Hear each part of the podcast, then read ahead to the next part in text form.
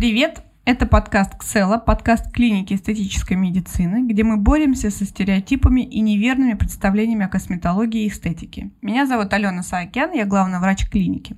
Сегодня гости нашего подкаста Михайлова Мария Игоревна, кандидат медицинских наук, врач-ортодонт, пародонтолог, руководитель клиники Альянс Францез.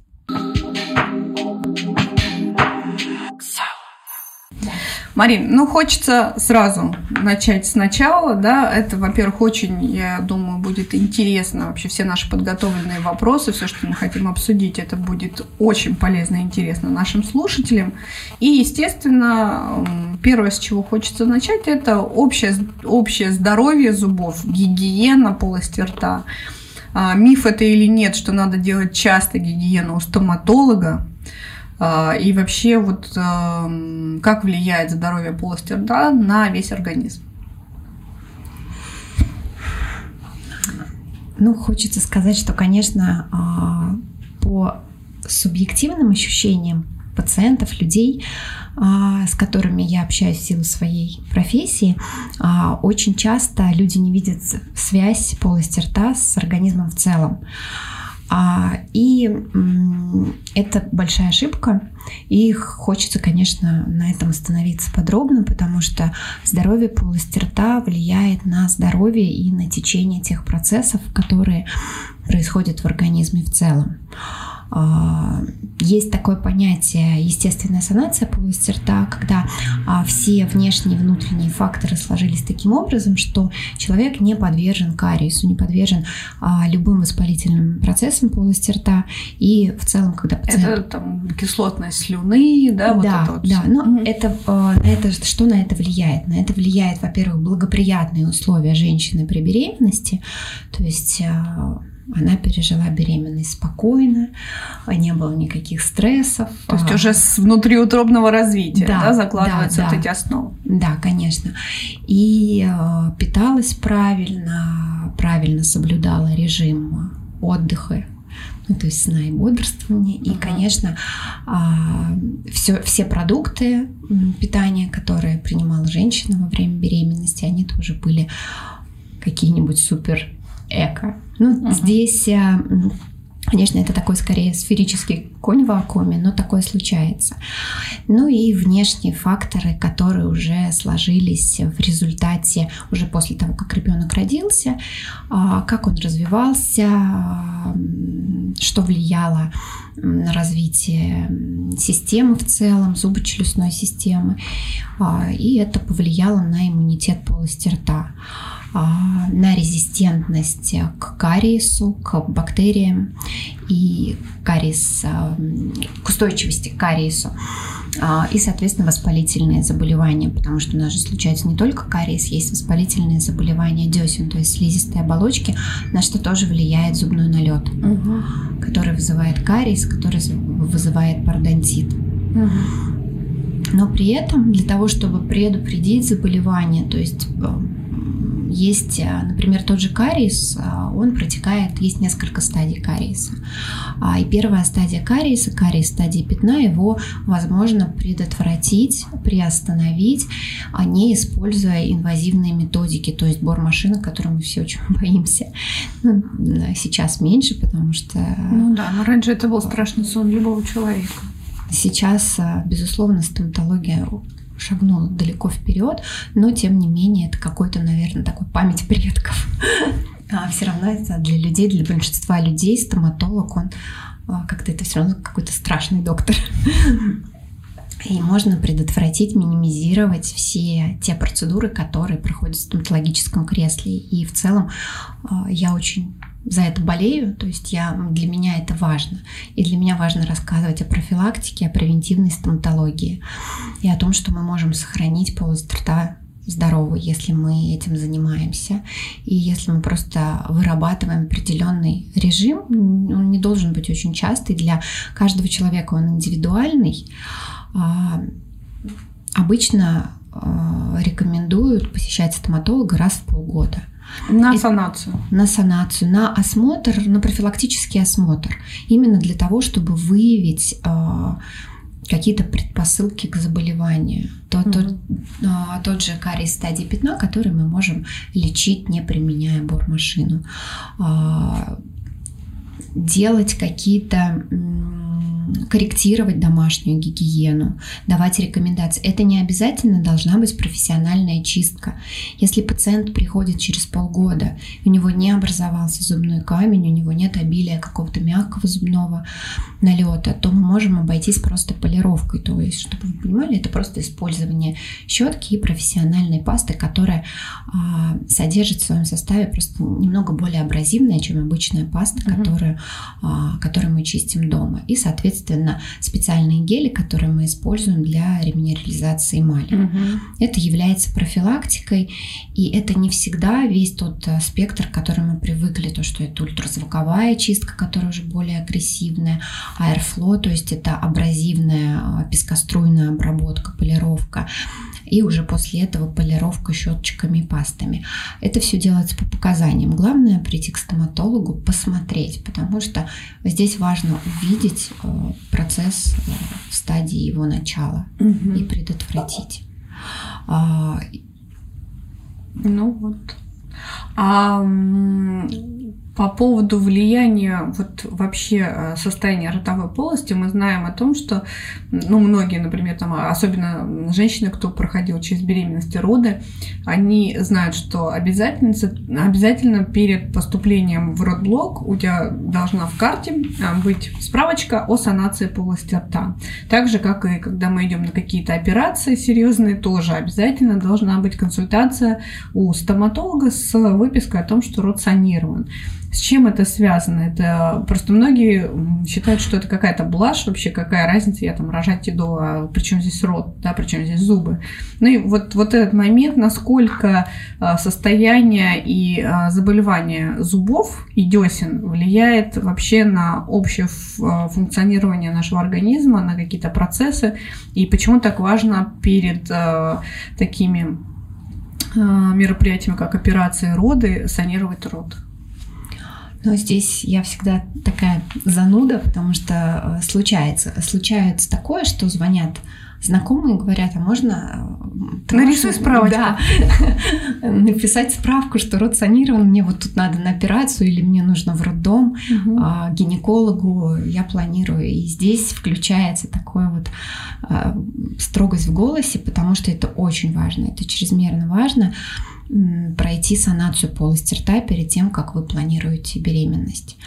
А, это очень сильно, во-первых, ну, влияет ну, на результат в, в идеале а, перед беременностью, но если уже наступила беременность, то во время беременности сейчас тоже возможно, да, все есть э, методики для того, чтобы лечить и в том числе зубы лечить беременной женщине. А, расскажу тоже об этом сейчас подробно. Начинается с, все с того, что все-таки, если мы планируем беременность, то нужно задуматься о том, что это достаточно такой серьезный проект, и к нему мы должны подготовиться тоже серьезно и не, не, не игнорировать э, рекомендации вашего лечащего врача-гинеколога, который просит справку о том, что род санирован. Потому что это может повлиять на сам результат, то есть наступление беременности. Даже так. А, Наступление беременности. Да, а, это может... Э, мы сталкивались э, в своей работе, я и мои коллеги, с тем, что а, игнорировав вот, это вот, вот эту рекомендацию, люди, пациенты мучаются от того, что не получается. Беременность не наступает. Беременность не наступает, и уже планируется ЭКО. И у нас лечатся счастливые пациенты, у которых сейчас трое детей. После санации полости рта наступила долгожданная, долгожданная абсолютно натуральная. А что было в этот момент? Там были какие-то хронические воспалительные процессы? А, хронические воспалительные процессы, да, кистогранулемы, то есть это а, осложнение кариеса, когда воспаление происходит в канале зуба и уже передается за пределы зуба в виде очага инфекции. То есть это, грубо говоря, мешочек, который заполнен эксудатом и а, болезнетворными бактериями. Как мы знаем, бактерии, они а, выделяют токсины. Токсины эти поступают в кровь, потому что каждый наш орган, а зуб – это живой орган, который кровоснабжается. Естественно, эти микроорганизмы, они циркулируют да, они наши... не остаются просто в, да, они не в области рта. в области да. одного зуба, в области полости рта, в области головы. И уже, мне кажется, должно быть немножко так не по себе, когда мы говорим о том, что зубы находятся все-таки в области, в области головы и, и головного мозга и, в общем-то, таких жизни, жизненно важных органов. Уже стоит, мне кажется, задуматься о том, что зубы все-таки надо лечить.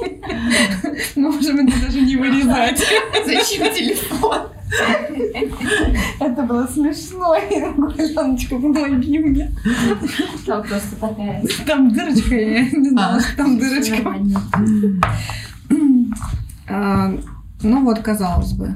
Да, а пришло, да, понимание, это как в анекдоте. Стукни по пальцу ноги, да, искры из глаз идут. Вот, вот вам взаимосвязь. Ну, то есть стоит как бы задуматься о том, что если есть кариозный процесс, если вы приходите к стоматологу, то стоит вначале потратить, возможно, один или два месяца на то, чтобы убрать все кариозные полости, все хронические воспаления, привести рот в порядок. А, первое, как я сказала, это влияет на наступление самой беременности. Второе, это влияет на процесс беременности и на здоровье в том числе ребенка. Потому что а, в первый триместр, в последний триместр беременности не рекомендуется проходить стоматологическое лечение, потому что в любом случае, как бы опять же далеко не продвинулась стоматология, мы используем медикаменты, мы используем анестезию, мы проводим рентгенологическое исследование, которое обязательно при лечении корневых каналов. Это чаще, это то, с чем чаще всего приходят э, пациенты в процессе обострения, потому что, конечно, у женщин в процессе беременности у них меняется гормональный фон, у них э, снижается уровень кальция, и э, все уязвимые места, они дают о себе знать. То есть те хронические воспаления, они обостряются в самый неподходящий момент. И, конечно, когда болит, когда это сильная боль, нам ничего не остается, как провести анестезию, э, провести рентгенологическое исследование. Это может Но ну, каким-то это не образом полезно. негативно да. повлиять на ребенка. А... Поэтому мы рекомендуем всегда не. Вот в тот момент, когда доктор понимает, что пациентка санирует рот и а, говорит о том, что она планирует беременность, а вот врач отпускает пациентку вот в счастливую беременность, да, я имею в виду стоматолог, при понимании также процессов и того, что снижается уровень кальция, очень часто мы слышим да, эти разговоры женские о том, что зубы стали а, портиться после родов, после там, кормления и так далее. Вот стоматолог понимает, что пациентка уходит а, заниматься деторождением, он дает какие-то рекомендации, может быть, э, по домашнему своему, по уходу, да, в домашних условиях гигиена, а, какие-то, может быть, минерализующие пасты, витамины, что-то. Вот есть такая практика, понимая, что будет дефицит, а, именно врач-стоматолог говорит о том, что я вам рекомендую вот, вот это, вот это, вот это, какой-то протокол а, домашнего ухода для того, чтобы в будущем минимизировать вот последствия, чтобы было меньше разрушений. А, но обычно мы назначаем, во-первых, гигиену обязательно во время беременности гораздо чаще, чем а, если, опять же, пациента мы наблюдаем постоянно и знаем а, его какие-то особенности, как быстро скапливается зубной налет, образуется зубной камень. И, соответственно, здесь мы назначаем уже профессиональную гигиену чаще на контроль. Опять же, на контроль я не говорю о проведении непосредственной гигиены, но мы должны контролировать и корректировать. И уже по непосредственно по показаниям назначаются местные реминерализирующие препараты, а, и мы корректируем терапию. То есть обычно с чем связан, опять же, это один из мифов.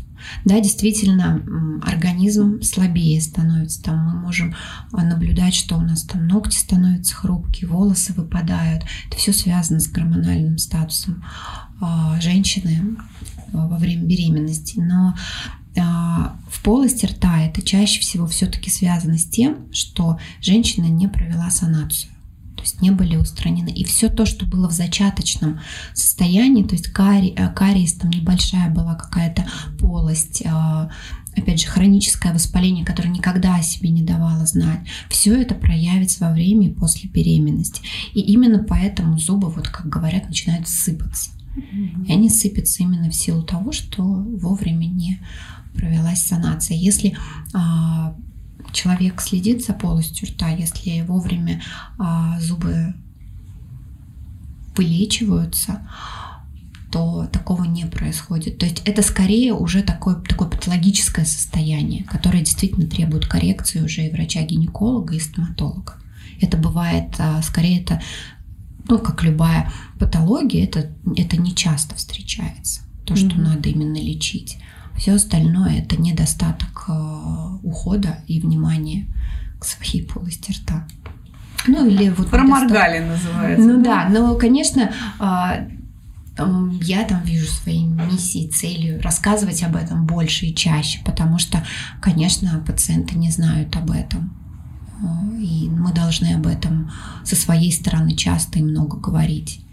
Чем больше таких людей, как вы, которые приглашают разных специалистов ну, действительно, к себе, врач, он в первую очередь знаний. должен проводить, да. согласна с вами. То есть именно тех знаний, которые необходимы пациенту для общего понимания.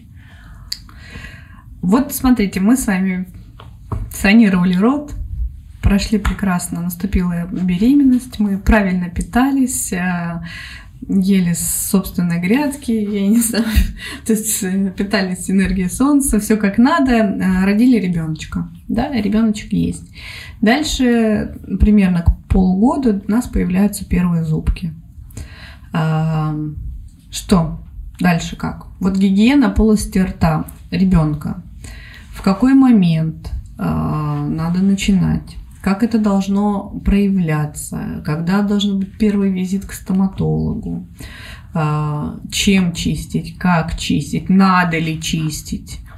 А, еще очень такой интересный вопрос. В свое время я с ним столкнулась. То есть я, признаюсь, я его сама задавала этот вопрос. Смысл лечить молочные зубы? Ну, как бы, да, а потом в процессе а, это работы над, над, над своими знаниями, я поняла, что, конечно, это вообще архиважно. А, чем дольше молочные зубы будут в порядке, да, чем они будут более здоровые, тем эм, лучше будет дальнейший ход, да, то есть э, есть ощущение, что, ну, подумаешь, выпал там молочный зуб, э, заболел, удалили, ну и все. То есть вот эта вот последовательность, правильно ли э, лечить молочные зубы, правильно ли их беречь, потому, ну, вот, вот это, если, как это сказать даже, э, есть ли смысл? Есть ли смысл э, тормозить э, вот этот процесс? Э, то есть, ну, подумаешь, в молочный выпал, коренной вырастет. Вот, вот этот.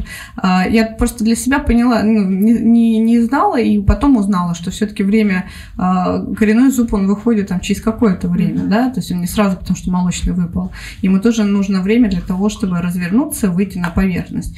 И в этот момент, если э, там э, не было молочного зуба, то весь зубной ряд начинает уезжать. То есть и а, был у меня, например, случай, когда племянник э, упал и выбил зуб.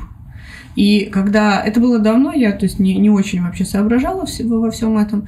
И тут стоматолог говорит о том, что все-таки надо ставить что-то, какую-то замену, а, потому что я себе так возмутилась, думаю, зачем что-то, что-то стоматолог придумал, какая замена молочному зубу.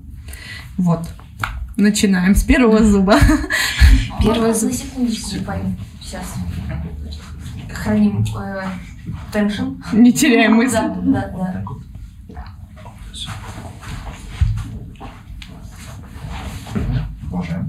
Можно? А, когда появляется первый зуб, но его очень важно чистить, потому что все равно налет появляется в любом возрасте, потому что ребенок а, питается полноценно. Ну, то есть я говорю о, там, о молочном, о молоке, но все равно это полноценное питание, которое является также и средой а, питания и жизнедеятельности для болезнетворных бактерий. И поэтому их очень важно устранять. А, и, и приучать ребенка к тому, что в полость рта а, нужно, нужно очищать. То есть они уже понимают, что есть какой-то предмет, там, пусть это будет палец там, с специальным колпачком, либо это может быть а, стерильный бинтик, которым мама там или папа обматывает пальчик и аккуратненько чистит зубик. Но ребенок к этому привыкает.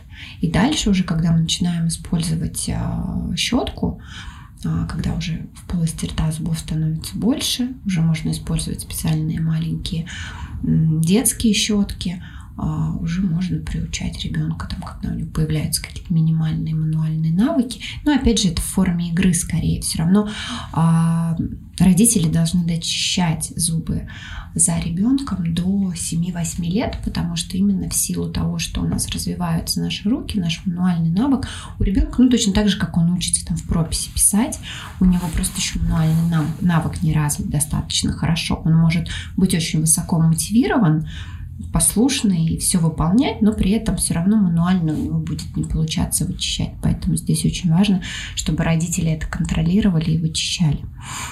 То есть ну, с первого зуба? С первого зуба надо начинать чистить а, чистить их. Есть специальные колпачки. Но я не могу сказать, что силиконовые колпачки, они очень удобные. А самый простой и эффективный метод – это вот как раз использовать бинтик, потому что он шероховатый, и пальцем вы а, очень хорошо чувствуете тактильно, как вы прочищаете этот маленький зубик, чтобы вы, да, чтобы вы да, не навредили, не сделали больно, и чтобы все-таки это была такая минимально инвазивная процедура. Да, тут еще важно ребенка не напугать. Да, да, да, да. Потому это... что потом Потому что дальше я рекомендую даже э, щетку использовать в виде игры. А, во-первых, есть очень сейчас замечательные, ну, это изначально, вот когда еще зубы не прорезывались, или они только-только начинают прорезаться, мы используем специальный прорезыватель, и он в виде погремушки, это тоже такая прикольная Есть штучка. в форме вот как раз зубной щетки, щетки да, да, да, да. И вот с ребенком можно играть. Дальше, когда он начинает расти, мы можем ему показывать, как мы чистим зубы. То есть, чтобы для него уже формировалась такое осознанное понимание, понимание что это норма. Что это, что это норма, что вот родители делают так же, я делаю так же. И точно так же я, например, рекомендую приводить пациентов уже, э, детей уже к стоматологу. Например, когда родители идут на какую-то консультацию, либо на... Ну, на консультацию здесь, наверное, сложно, потому что все-таки а, ребенок может отвлекать, а, но если какой-то профосмотр, когда это твой лечащий врач, постоянный, когда ты приходишь там на на осмотр там, 15 минут можно взять с собой ребенка, чтобы он посмотрел, что это не страшно. С какого возраста? А, ну, рекомендации очень разные. С года в год можно привести а, ребенка уже посмотреть, потому что очень важно не упустить кариес.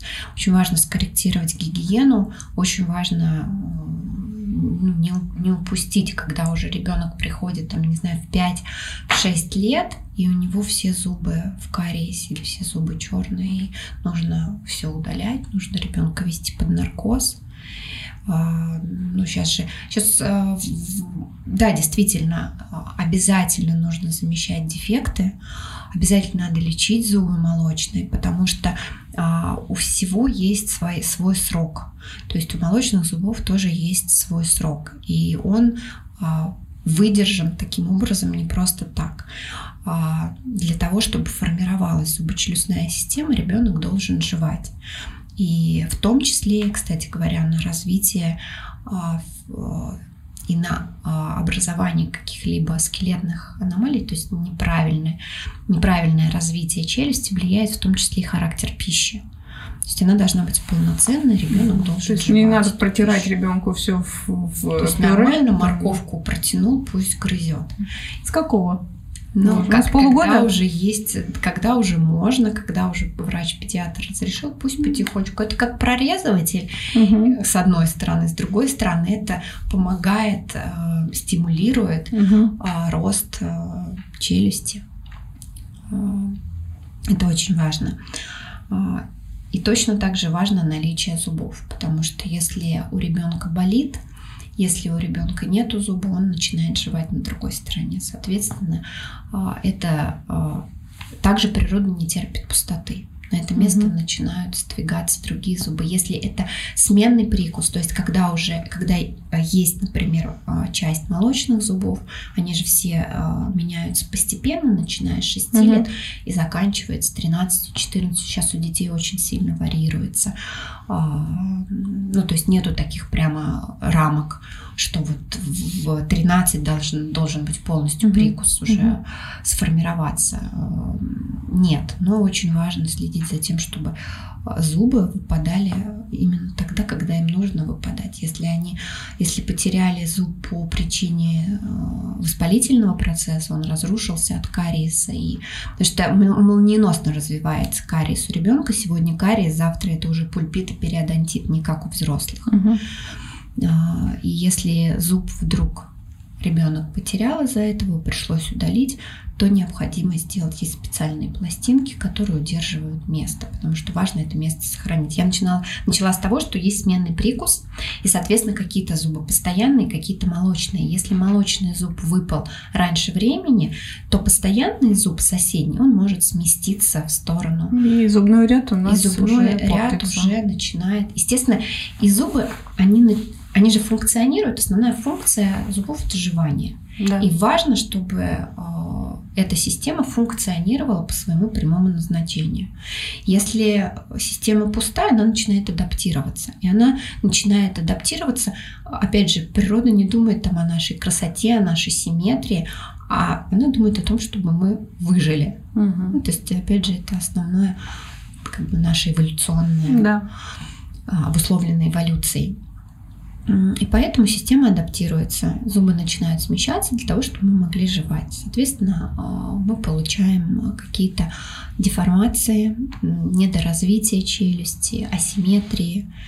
Все то, с чем мы потом очень сложно, долго работаем уже во взрослом возрасте. Поэтому важно детей приводить к стоматологу, важно приучать к стоматологу. И опять же, все делать вовремя. И мы можем повлиять на развитие э, и формирование зубочелюстной системы. Марина, у меня сейчас такой вопрос вдруг возник. Вот эволюционно, ну вот в своей профессии вы уже много лет вы можете сказать, что, например, а, там, с нашим прогрессом у нас меняется еда, у нас, конечно, там все менее-менее натуральные продукты, даже при том, там, что мы можем сильно заморачиваться и искать их максимально какие-то полезные. Вы заметили, что, например, там движение вот, вот это вот эм, в какую-то сторону стало больше или меньше проблем вот у тех же детей кариеса больше или меньше стало за последнее время? А, вот как вообще? Сейчас очень большая проблема у детей связана именно с, с каким-то стрессом. Э, очень много бруксизма у детей мы начали наблюдать. Mm-hmm. Вот это действительно происходит. А, сложно сказать, с чем это связано. Возможно, опять же, с той же перенасыщенностью информации, точно так же, как у взрослых. Да, детей нагружают. То есть мы раньше по-другому учились, гораздо меньше информации было, гораздо меньше. Про бруксизм мы с вами еще сейчас обязательно поговорим. Еще вот такой вопрос, очень тоже а, важный и злободневный, потому что мы, я как а, мама и, и человек, который ну, по, по своему возрасту окружена мамами, и у нас у всех, в принципе, принципе, там в средний возраст старших детей это 14, 15, 16 лет, а, есть у нас спор среди мам. А, я все-таки, наверное, как человек с медицинским образованием, за то, чтобы вот э, как-то уговорить, мотивировать, притащить и вот заняться прикусом ребенка на ранней стадии, да, то есть я понимаю, что есть определенный физиологический скачок роста, э, когда вот надо в этот период успеть максимально и поработать с прикусом, с зубным рядом, то есть вот максимально, что еще можно исправить, да, то есть потом это уже что есть, то есть. А, и я веду неравный бой постоянно вот сейчас со своим старшим сыном. У нас э, сначала были капы, такие вот, э, которые надо было в течение дня носить, снимать, а, на ночь одевать. А, кстати говоря, такая капа, я считаю, что спасла зубной ряд моей дочери, потому что когда менялись зубы, она хотя бы там, по ночам не филонила, одевала эту капу, и зубы вставали на свое место. То есть вот капа держала этот зубной ряд, и он красиво сформировался. Сыну повезло, у него само как-то все это произошло, капы не было. То есть он эту капу у меня благополучно посеял, сделал вид, что понятия не имеет, куда она пропала вообще. Дальше я сама э, решилась, пошла, сделала себе и лайнеры. И абсолютно вдохновленная притащила его тоже.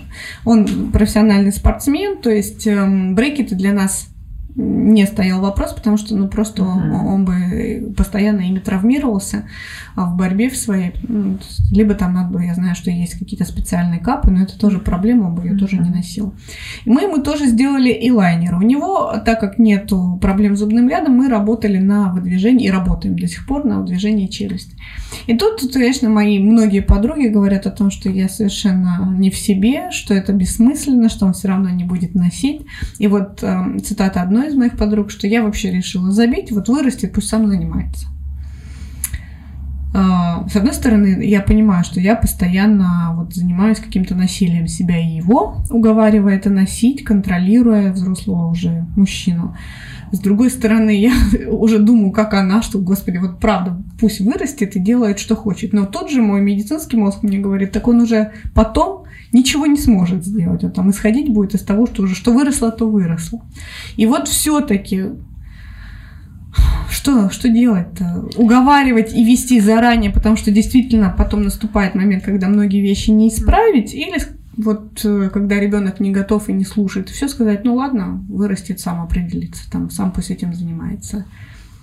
Вот как, но как... если мы говорим о добросовестных родителях, но здесь опять же два варианта. Я считаю, что э, безусловно мы там как, как родители должны все-таки направлять детей делать правильный выбор и делать иногда этот выбор за них самостоятельно. Но самое важное, на что, на что мы можем повлиять, это именно на формирование, вот о чем мы говорили раньше, на формирование зубочелюстной системы. То есть это гораздо раньше, чем ребенок-подросток, который уже более сложно управляем. И в этом возрасте уже мы а, не имеет значения, вылечится он в 15, в 16, 17 лет, либо он сам примет в 25 это решение и придет к ортодонту. А, никакого здесь спокойно там мы можем сказать, вы можете сказать своим подругам, да, окей, вы правы, пусть э, вырастет и решит уже, примет самостоятельное решение, потому что здесь кардинально мы ничего не изменим а уже что выросло, то выросло. И точно так же э, будет проходить ортодонтическое лечение или э, там, лечение на брекетах, на элайнерах, либо какая-то хирургия, она уже точно так же будет проходить э, во взрослом возрасте. А важно ребенка привести вовремя в 6-7 лет к ортодонту, тогда, когда мы можем повлиять именно на рост э, костей угу. и формирование скелета.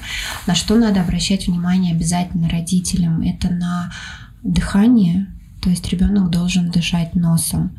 Если ребенок спит с открытым ртом, если он э, постоянно дышит ртом, ну то есть это я говорю об аденоидах, это частая проблема, с которой мы сталкиваемся, ну, либо другая, любая другая лор-патология, которая э, влияет на дыхание. Потому что когда ребенок э, дышит ртом более 6 месяцев, то есть у него эта проблема, то уже она влечет за собой необратим, необратимые изменения в скелете.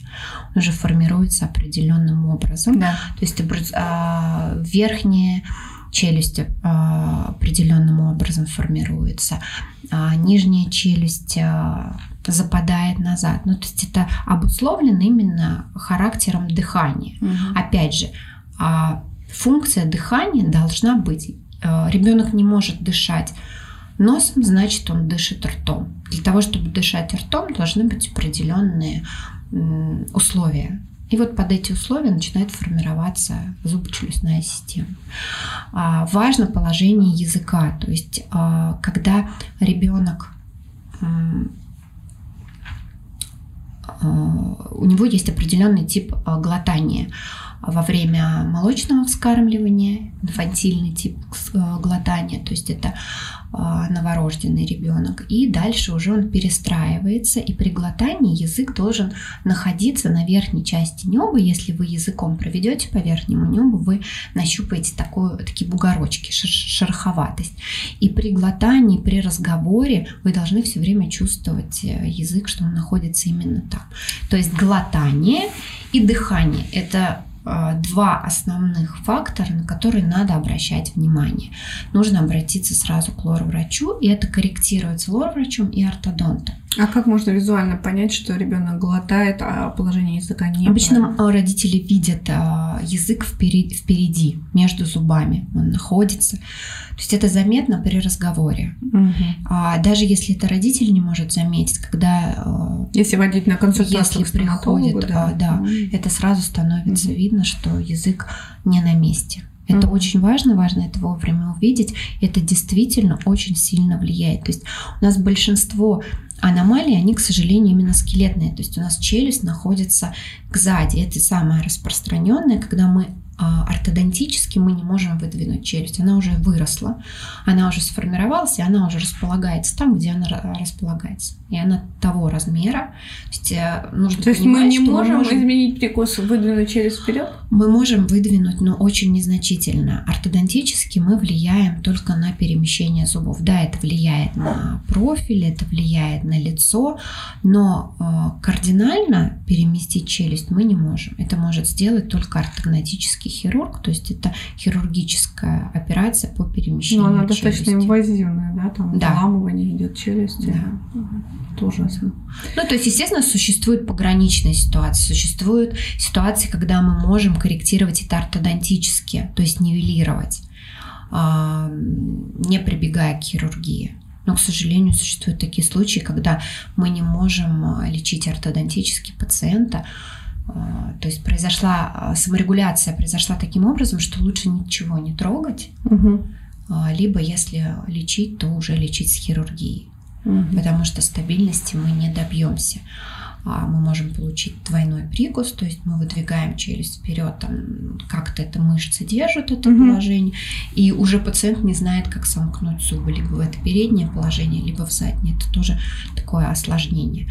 Поэтому а могут операции на нос потом приводить, вот, то есть получается, да, неправильно сделанная операция на нос может привести к затруднениям дыхания и потом а, проблем а, с прикусами и так далее. Или, например, у мальчика в там детстве переломанный нос там в драке, это может дальше привести к да, если нарушено носовое дыхание, если ребенок начинает дышать ртом, то 6, 6 месяцев достаточно для того, чтобы сформировались, сформировалась аномалия уже скелетная, необратимая. А, поэтому здесь вот это интересно сейчас было. Нужно следить. Я сейчас вспомнила, у меня в голове пробежали все мои знакомые, которые, у которых искривлена перегородка, у которых дыхательные проблемы. И я вот сейчас прям всех их представила и пытаюсь но проанализировать. Они обычно выражены, но они корректируются. То есть здесь обязательно, да, обязательно обратить на это внимание и к лору обратиться. Ну, то есть здесь очень важно, насколько выражено это искривление, потому что э, искривление перегородки, насколько я знаю, насколько, потому что мы сотрудничаем с лорами, общаемся, а медикаментозная коррекция тоже есть, если это не сильное искривление перегородки, uh-huh, uh-huh. корректируется. И очень важно следить, чтобы зубы были вовремя вылечены, чтобы а, молочные зубы, если они, как я говорила, выпадают, чтобы а, были восстановлены. Либо коронка. Если, например, он не выпал, очень сильно разрушен, то зубы восстанавливаются коронкой. Если зуб выпал, то делается специально, ставится такая, как называемая такая распорка. То Она есть это не миф, это не попытка это стоматологов, не просто Абсолютно. тут родители поселить с первых дней жизни в кабинете стоматолога. Это целесообразно и имеет прагматичные абсолютно показания. Это, это очень важно, я рассказываю это тоже на каждом углу всем родителям. Это то, на что мы можем реально повлиять очень сильно, потому что то лечение, в которое мы ввязываемся потом, угу. сколько оно отнимает сил, а, времени, ну я уже не говорю о материальных аспектов этого всего, мы можем достаточно в целом легко на это повлиять. И аппараты, которые делаются детям, опять же, они делаются в возрасте 6, 7, 8 лет, которые, например, расширяют верхнюю челюсть. То есть это, например, введение а, пациентам, то есть лор обязательно ведет пациента, и ортодонт подключает свои аппараты, которые позволяют расширить верхнюю mm-hmm. челюсть. Это тоже делается очень малоинвазивно, потому что ребенок растет, а на верхней челюсти верхняя челюсть, так как она в составе черепа, она имеет посередине небный шов, который очень мягкий а, в, в детском возрасте, и он просто растягивается, там образуется костная ткань. То есть, угу. по сути, мы просто стимулируем нормальный рост верхней челюсти. До какого возраста мы можем это? До возраста, пока и стоят молочные шестые зубы. То есть а, лет до 13. 9-10. Вот порог, уже. такая точка невозврата. Вот я рекомендую 6-7 лет приходить, то есть мы ставим эти аппараты, начиная с возраста 6 Прозевали 6-7 лет. Вот до какого возраста? Лет 8. Дальше уже вот поменялся, выпал очень по-разному у детей выпадают э, молочные угу. зубы. Я просто слышала, ну тоже, может быть, я неправильно интерпретирую, что есть скачок роста в 13-14 лет это подростков. Уже следующий. Это да, и вот в этот период скачок. можно еще попробовать что-то изменить. Да, я сейчас э, говорю про первый скачок угу. роста, когда мы можем ставить аппарат, когда мы можем ставить этот аппарат на молочные зубы, так как эти, э, этот аппарат, он состоит из колес, которые фиксируются на молочные зубы. Угу. Это малоинвазивно, потому что молочный зуб, и по сути мы убираем аппарат, и уже время смены зубов, этот зуб уже удаляется. Мы никак не повредили не постоянные зубы, при этом мы воздействовали на рост и получили одни сплошные плюсы. Дальше мы уже не можем таким образом работать. Дальше а, мы подключаем либо мини-винты, скелетную опору, то есть это уже инвазивный подход.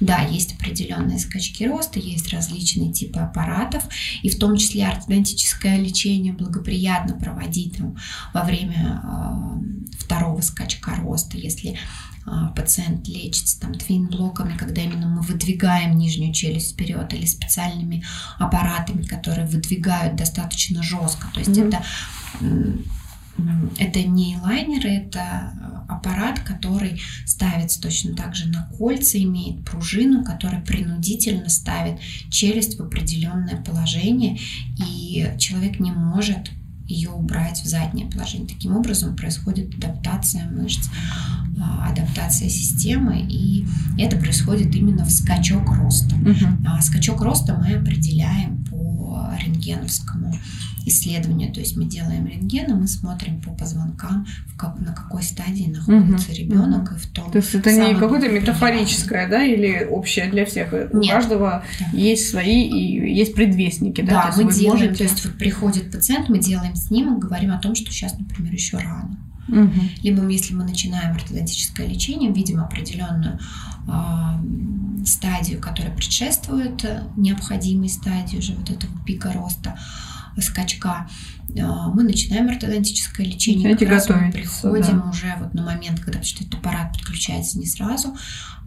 Но здесь все очень по-разному. Планы лечения могут быть разные. Uh-huh. Иногда мы аппарат uh-huh. ставим первый, иногда мы ставим брекет-систем, потом подключаем аппарат. Но а, именно по стадиям да, мы ориентируемся на рентгенологическое исследование и определяем стадию роста. То есть сказать, что приходите в 13 лет, всех мы будем лечить в 13 да, лет, я не могу. Все, то есть нужно сделать определенную диагностику. Я поняла. Еще один такой интересный а, вопрос. Возможно, глупость. Но называется «Слышу звон», не знаю, где он, вот хочу как раз уточнить. Есть, я читала, слышала о том, что а, очень важно еще а, наш прикус нашей челюсти, она формирует определенно психоэмоциональные какие-то моменты. В частности, положение нижней челюсти очень сильно влияет а, на характер, лидерские какие-то качества а, мальчиков. Что в животном мире, да, вот нижняя челюсть у самцов это когда они отстаивают свою территорию, они показывают лидерство, силу. Как вспомнить Арнольда Шварценеггера, да? Да, и вот именно, что положение нижней челюсти должно быть у мальчиков, когда западает, э, и когда вот есть вот эта волевая челюсть, которая даже сейчас в косметологии очень модно, да, ее даже наращивать, если нет. Могу сказать по своему сыну, которому 15 лет, а, я очень часто вижу, когда он, у него сейчас переходный возраст, и он такой, в принципе, очень корректный молодой человек, но бывают моменты, когда он пытается показать, э, я мужчина, я прав, я вот, вот так будет. И я вижу, я потому что стала это читать и вникать, я стала видеть, как он в этот момент выдвигает нижнюю челюсть. То есть мы э, изначально он сам пришел, мне сказал, я готов идти на элайнеры, потому что ему хотелось выдвинуть ее. И я вижу вот в какие-то моменты в стрессовые, он ее выдвигает, когда он нервничает, когда он злится, он как вот мужчина ее напрягает, и у него такой вулюва подбородок становится, прям жил, начинается жевательные мышцы напрягаются, подбородок вперед. И вот потом я услышала вот эту версию, тоже от, кстати, стоматолога, который мне рассказывал, что это очень важный такой эволюционный признак. Что вы скажете? Ну, я не могу это отрицать. Безусловно, есть какие-то эволюционные, наверное, как такие, как это называется, сигналы о том, что вот я лидер, это как, наверное, действительно из животного, из какого-то мира. А, и ну, человеку тоже присуще точно так же. Но, а, наверное, скорее это какие-то такие... Ну, здесь вот как, как сейчас модно говорить про принятие себя, но мы здесь же... Нужно понимать, с чем связано. Почему а, человек выдвигает челюсть, ему так удобно, или это действительно он хочет показать вот в какие-то моменты.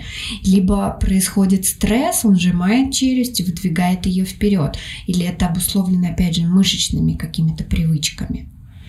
А, потому что положение нижней челюсти, оно обусловлено именно расположением зубов, потому что зубы это как ну, не знаю, как ключ в замок, то есть вот верхнее и нижнее положение а, зубов, они а, смыкаются, фиссура в бугорочек. То есть если я возьму, например, челюсть отдельно друг от друга, модели у нас есть, с которой мы снимаем слепки, получаем диагностические модели.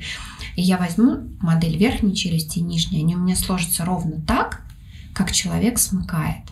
Угу. без относительно того, что они привязаны и того, как он мне сам угу, замкнул. Угу, То есть это угу. привычное положение. При этом, когда мы расслабляемся, у нас есть а, центральное положение сустава, когда мышцы расслаблены, когда челюсть расслаблена. А, оно и, и это положение может не соответствовать а, тому положению, Смыкание. когда мы смыкаем. Угу. Да. Но ну, Именно поэтому в каких-то стрессовых ситуациях мы можем а, выдвигать а, челюсти. Это да. А я именно сейчас, понятно, про вот психоэмоциональное, да, наверное, что вот человек выдвигает в стрессе или напрягает. А я именно с позиции того, что вот понимая, что это может влиять на самооценку или какие-то лидерские качества мальчика, именно что вот в детстве заниматься правильным прикусом все-таки. А, потому что сейчас же у нас как модно. У нас модно, каждая мелочь влияет ну, на дальнейшую, там, даже как-то, да, какие-то комплексы и так далее. Mm-hmm. Вот сейчас, например, почему-то мне это, вот эта мысль не очень откликнулась о том, что надо действительно прям с детства такие моменты тоже учесть, помимо, там, не знаю, заниматься ну, спортом, учить языки. Время говорят. Говорить, да. Именно что именно физические какие-то проявления, они тоже важны все-таки. Mm-hmm не надо их упускать. Вот та же работа с прикусом, с челюстью. Но э, я, я здесь, наверное, объективно сказать не могу. Почему? Потому что я человек, безусловно, эстетики. Для меня важно. Я, если э, там взять э, беспристрастно, конечно, я рассматриваю каждого человека со стороны эстетически. Но это, это как профдеформация. Ну, да. Конечно, я вижу все нюансы. Но при этом э, у нас масса там любимых наших людей, которые... Ну, мы все не идеальны. Ну, это однозначно. И здесь опять же про, про принятие себя, да, сейчас же вот эти такие два, есть вот какой-то идеал, и вот это вот, наверное, не индивидуальность, когда все делают одинаковые носы, одинаковые губы, одинаковые скулы. Но сейчас же косметология тоже от этого уходит. Слава богу, да, у да, нас вот эстетика появилась, совершенно уже именно сохранение себя просто, да, да, да. Слава богу, да. А, и Все. здесь такие Давайте посмотрим, что еще. А то мы можем вообще здесь. Мне кажется, я готова спрашивать и спрашивать до второго пришествия, потому что очень интересно. Так, забота родителей, ля-ля-ля-ля, не хочу ля-ля-ля-ля, продолжение. Мне кажется, нам можно уйти из темы детства, потому да, что вот все, такой все. детский Я вот поэтому хочу, что... Если... Или мы можем сделать его... А мы уже все вот прошли, в принципе, положение нижней челюсти, на здоровье, осанка. Вот, давайте про вообще положение нижней можем челюсти. как раз про эстетику поговорить, да. как оно влияет на лицо. И... Да, ну вот начнем со здоровья спины и туда. Со да? здоровья спины, но я, если честно, не очень люблю эту тему. Почему? Потому что... Нет, именно что просто положение нижней челюсти, вообще говоря... прикусы и mm-hmm. положение нижней челюсти, как они а, влияют на вообще на осанку, на здоровье и на потом проявление, формирование именно каких-то mm-hmm. наших эстетичных, эстетических проблем и, и дефектов. Да? Да, да, да. Алена, тебе интересно? Я вся во внимании, да. Так я еще свои вопросики же коплю. Да? Конечно. А мы почти, кстати, на самом деле прошли почти все, что я хотела. Вот. Так, а, что еще? Какой очень важный момент? Сейчас пришло понимание, и стали об этом очень много говорить, о том, что стоматологи работают вот в таком тандеме и с косметологами, а, и вообще со смежными специалистами, потому что положение нижней челюсти – это то, что еще и связано с нашей осанкой, со здоровьем, с головной болью, с напряжением в шейном плечевом отделе, и, что очень важно, с формированием каких-то эстетических э, дефектов, э, каких-то... Э, то есть наш прикус и э, положение нижней челюсти, они очень часто являются основополагающими э, вот этими моментами в типе старения даже э, пациента. Э, насколько это действительно эффективный тандем косметолог-стоматолог и насколько это все-таки, ну, то есть, правда или нет? Важно, важно ли косметологу отправить пациента к ортодонту, а ортодонту косметологу? То есть, эм, или это все-таки какие-то новые выдумки. Мне кажется, это тоже, опять же, не выдумка, и это очень важно, когда косметолог видит э, как бы, свою зону ответственности, понимает, что здесь уже как бы, очень важно пациенту, пациента направить правильно, правильному специалисту, чтобы дополнить свои манипуляции, эффекты от своих манипуляций. А, то есть здесь, э, когда мы, когда происходит коррекция при помощи филлеров, которые сейчас уже все повсеместно на самом деле. Ну и уже не так, мне кажется, актуально, и уже мы, ну то есть это достаточно э, сильно видно, когда а, происходит. Коррекция. Их просто стали, их вводят все так же много, но немножечко в других техниках. Плюс есть, конечно, пациенты уже а, приходят с большим количеством препарата, и мы частенько его выводим. Но да, филлерами мы в свое время прикрывали проблемы с каркасом костным, да, когда есть какие-то проблемы со строением. Но вот как Здесь да, э, вы важно работаете? Э, понимать, опять же, проблему, очень важно направить пациента с нашей стороны э, если начинать последовательно, мы говорим о положении нижней челюсти, а почему мы говорим о положении нижней челюсти, а не верхней челюсти? Потому что э, верхняя челюсть, она в составе нашего черепа, то есть она угу. стабильна, неподвижна, а нижняя челюсть у нас двигается. И, собственно, благодаря этому мы говорим, едим. Э, э, двигается она за счет сустава. Э, сустав имеет головку и, соответственно, такую выемку, грубо говоря, где этот сустав угу. находится. Между этим находится сосудистый нервный пучок. А, и, соответственно, если положение челюсти неправильное, например, челюсть находится сзади, что чаще всего происходит, то головка сустава тоже находится сзади. Это не всегда бывает именно так. Это не всегда связано именно с тем, что вот заднее положение челюсти приводит к заднему положению головок. Угу. Бывает и такое, что положение зубов приводит к вот такому заднему положению головки сустава и к ущемлению сосудистой нервного пучка. От этого бывает и напряжение, и боль, некомфортное положение челюсти. А, какие-то неприятные ощущения в мышцах, неприятные ощущения в шее, потому что, конечно, это все взаимосвязано. Это единый комплекс тканей, а, которые как по цепочке влияют друг на друга. Защемление происходит сосуд, э, сосудисто-нервного пучка, происходит нарушение кровообращения. Нервы реагируют, ущемление реагирует болью. То есть болит шея, болит голова, могут быть мигрени. А, и чаще всего это именно связано с положением нижней челюсти, с положением головки сустава. Здесь важно а, понять, в чем причина, и корректировать это положение. А, естественно, это все поддерживается различными методиками, как врач-косметолог, точно так же, как и рефлексотерапия, массажа, потому что это позволяет расслабить мышцы. То есть работа, совместная работа а, всех этих специалистов дает положительный а результат. А как вы относитесь к бутулинотерапии в этой области? Очень хорошо отношусь я к этому, но, опять же, а, мы же имеем возможность делать вводить ботулотоксин с определенной то есть мы не можем это делать постоянно. Ну да, конечно. А, и поэтому, опять же, коррекция очень важна, грамотная. То есть мы обычно, а, у нас есть определенный алгоритм работы. А, во-первых, мы должны выяснить, насколько действительно напряжены мышцы. Есть исследование электромиография, которое позволяет в цифрах показать, насколько мышцы действительно напряжены, есть ли этот гипертонус угу. и насколько он выражен очень сильно зависит от того, какой человек пришел. То есть, если это тоненькая балерина, у нее там один а, тонус мышечный. Если это взрослый мужчина определенного типа строения, крупный, а, такой а, достаточно плотный, то, естественно, а, то, что для вот этой балерины будет зашкаливать, для него это будет абсолютной нормой.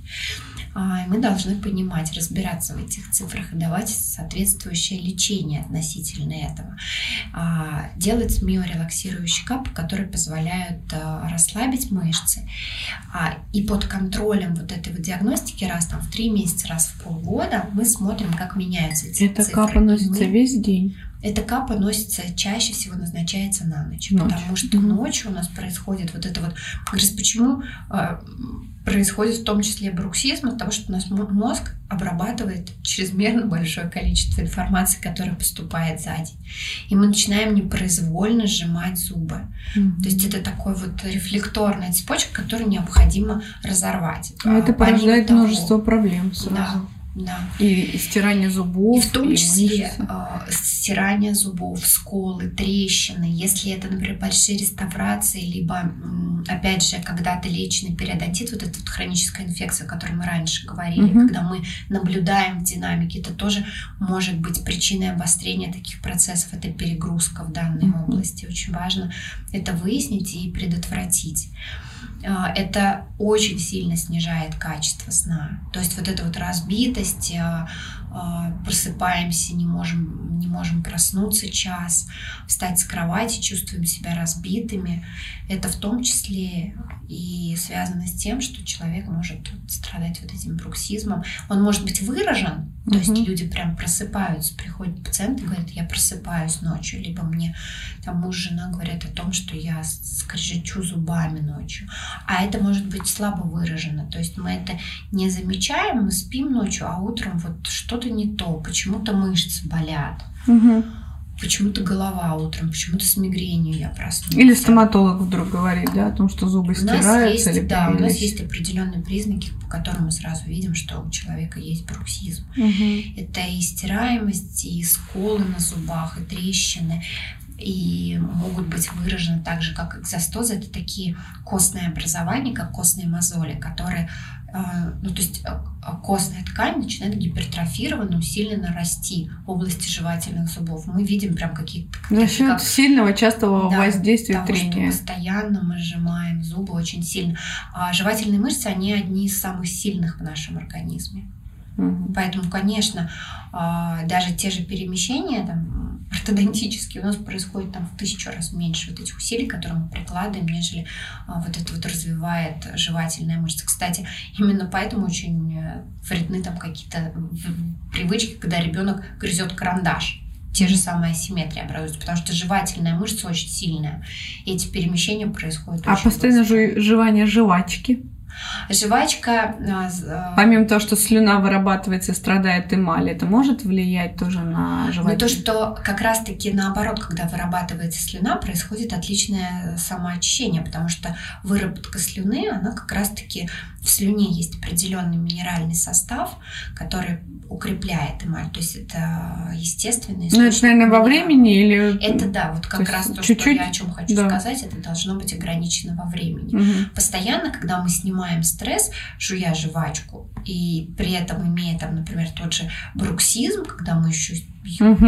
усиленно жуем, и когда себя не контролируем, то есть мы в каком-то стрессе засунули эту жвачку в рот, и вот начинается. Угу. Конечно, мы это жуем вместе с нашей эмалью. Ну, грубо говоря, ну, да, я да. так утрирую, конечно, но тем не менее, конечно, эмаль стирается. И, значит, миорелаксирующая капа – это достаточно такой работающий э, метод, да, для да, того, и чтобы... дальше мы как раз назначаем ботулотоксин обязательно в комплексе, это работает отлично. То есть мы видим очень хороший результат. Каким образом миорелаксирующая капа? Пришел, купил или это снимки, э, слепок? Э, К сожалению, да, да это опять да, нас да. связывает в какое-то а, лечение это не делается быстро, потому что это исследование. Мы опять же определяем положение нижней челюсти, в котором а, она меняется находиться. потом как-то э, она, под контролем. А, она, то есть вначале происходит исследование, на основании которого делают слепки, модели определяется определяется положение комфортное сустава, и дальше на основании этого индивидуально делается, индивидуально по этим моделям делается капа, а, которая имеет отпечатки зубов по вот этому положению. То есть, опять же, зубы попадают в ячейки и занимают, и челюсть занимает ту позицию, которая комфортна. Угу. И таким образом челюсть расслабляется и может даже немножко корректировать положение. Ну, то есть мозг фиксирует наличие чего-то во рту. депрограммирование, грубо говоря, происходит. И рот раз, размыкается. Да, ночью, когда мы смыкаем, происходит как разрыв такого шаблона. Угу. Что-то инородное. Раз, и рвется вот эта цепочка. Угу. Гипертонус. Гипертонус э, сразу размыкается. Я поняла. Да. А, и Коррекция нужна обязательно, то есть э, это не делается, то есть мы не ставим капу, не отпускаем пациента, мы его наблюдаем, он приходит через неделю, мы корректируем это положение. А вы вот если видите, что пациента такой вот гипертонус, бруксизм, и понимаете, что это, наверное, какое-то психоэмоциональное явление, вы отправляете, рекомендуете пойти там, а, может быть, к психологу поработать, там, снять стресс, пойти помедитировать, вот, или это пожизненно просто носи капу и, и продолжай стрессовать? А, ну, в целом, а, как опять же, в зависимости от того, насколько э, доверительные отношения с пациентом, это тоже имеет значение, потому что давать достаточно такие личные рекомендации, конечно, мы можем... Ну, понятно, ну вы можете проговорить, что можем... это результат вашего стресса, да, поработайте без... с ним, потому что... Да, безусловно, да. мы это проговариваем, мы выясняем и ну, во-первых, это должно с чем-то быть связано. У спортсменов это очень часто. А определенная специфика деятельности тоже может быть а, выражена. То есть у нас, например, врач-гнатолог, он прямо этих людей вот прям говорит, когда видит издалека, чем занимается человек там опыт до да, профессии, потому что мышцы у всех развиты по-разному, и стираемость зубов выражена по-разному это есть определенные особенности. И, конечно, а, все вот те механизмы расслабления, которые у нас есть, то есть будь то медитации, там очень много прекрасных программ, которые позволяют расслабиться, заснуть, ну и вообще в течение дня расслабиться. Угу. Работа с психологом, а, йога, опять же, кому что близкое. Это mm, важно. Самое важно, главное, мне кажется, современным людям отрегулировать э, важно, циркадный да, ритм. Свой, свой режим дня и не зацикливаться на работе, наверное, все-таки позволять себе немножко Подумать. Аминь. Да, подумать, а то вечно вот так вот, да-да-да, я хочу пойти на пилатес уже два месяца. И все никак не дойду. Лучше один миорелаксирующую капу. Вот это А лучше- более реально, чем пилатес. Но миорелаксирующую капу, по крайней мере, ты засунул в рот и лег спать. И уже всё. хоть, да, То есть тебе нужно идёт. потратить, да, какой-то там месяц на то, чтобы ее там откорректировать э, и поставить. Ну Но да. когда она уже у тебя, ты можешь ей достаточно долго. И что, вот ми- миорелаксирующая Миорелаксирующая капа, она капа. пожизненная? Тоже зависит от того, насколько сильно выражен гипертонус. То есть, если он выражен достаточно сильно, то чаще всего уже капа является таким хорошим, хорошим, хорошей профилактикой и бруксизма, и, и защита эмали. И если пациент э, привыкает к ней и комфортно себя чувствует, то почему бы ее не носить? А постоянно? вот люди, которые носят капу, наверное, им все-таки гигиену надо делать чи- чаще, да? Потому что вот в капе э, ну, за ночь даже слюна застаивается, нет?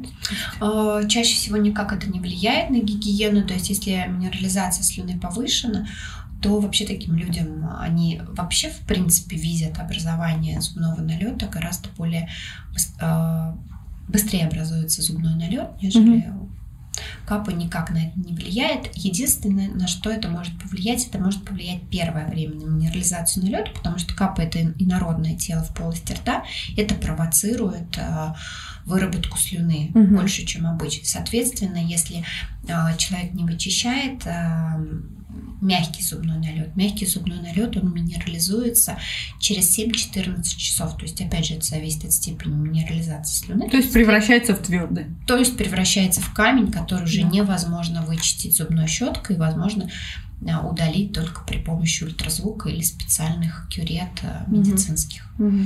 Соответственно, м, в первое время ношения. Да, если у пациента есть такая проблема, что у него повышенная минерализация слюны и налет вообще всегда образуется чаще, то здесь, да, он может чуть-чуть быстрее образоваться. Если такой особенности нет, то здесь все в обычном режиме. Марина.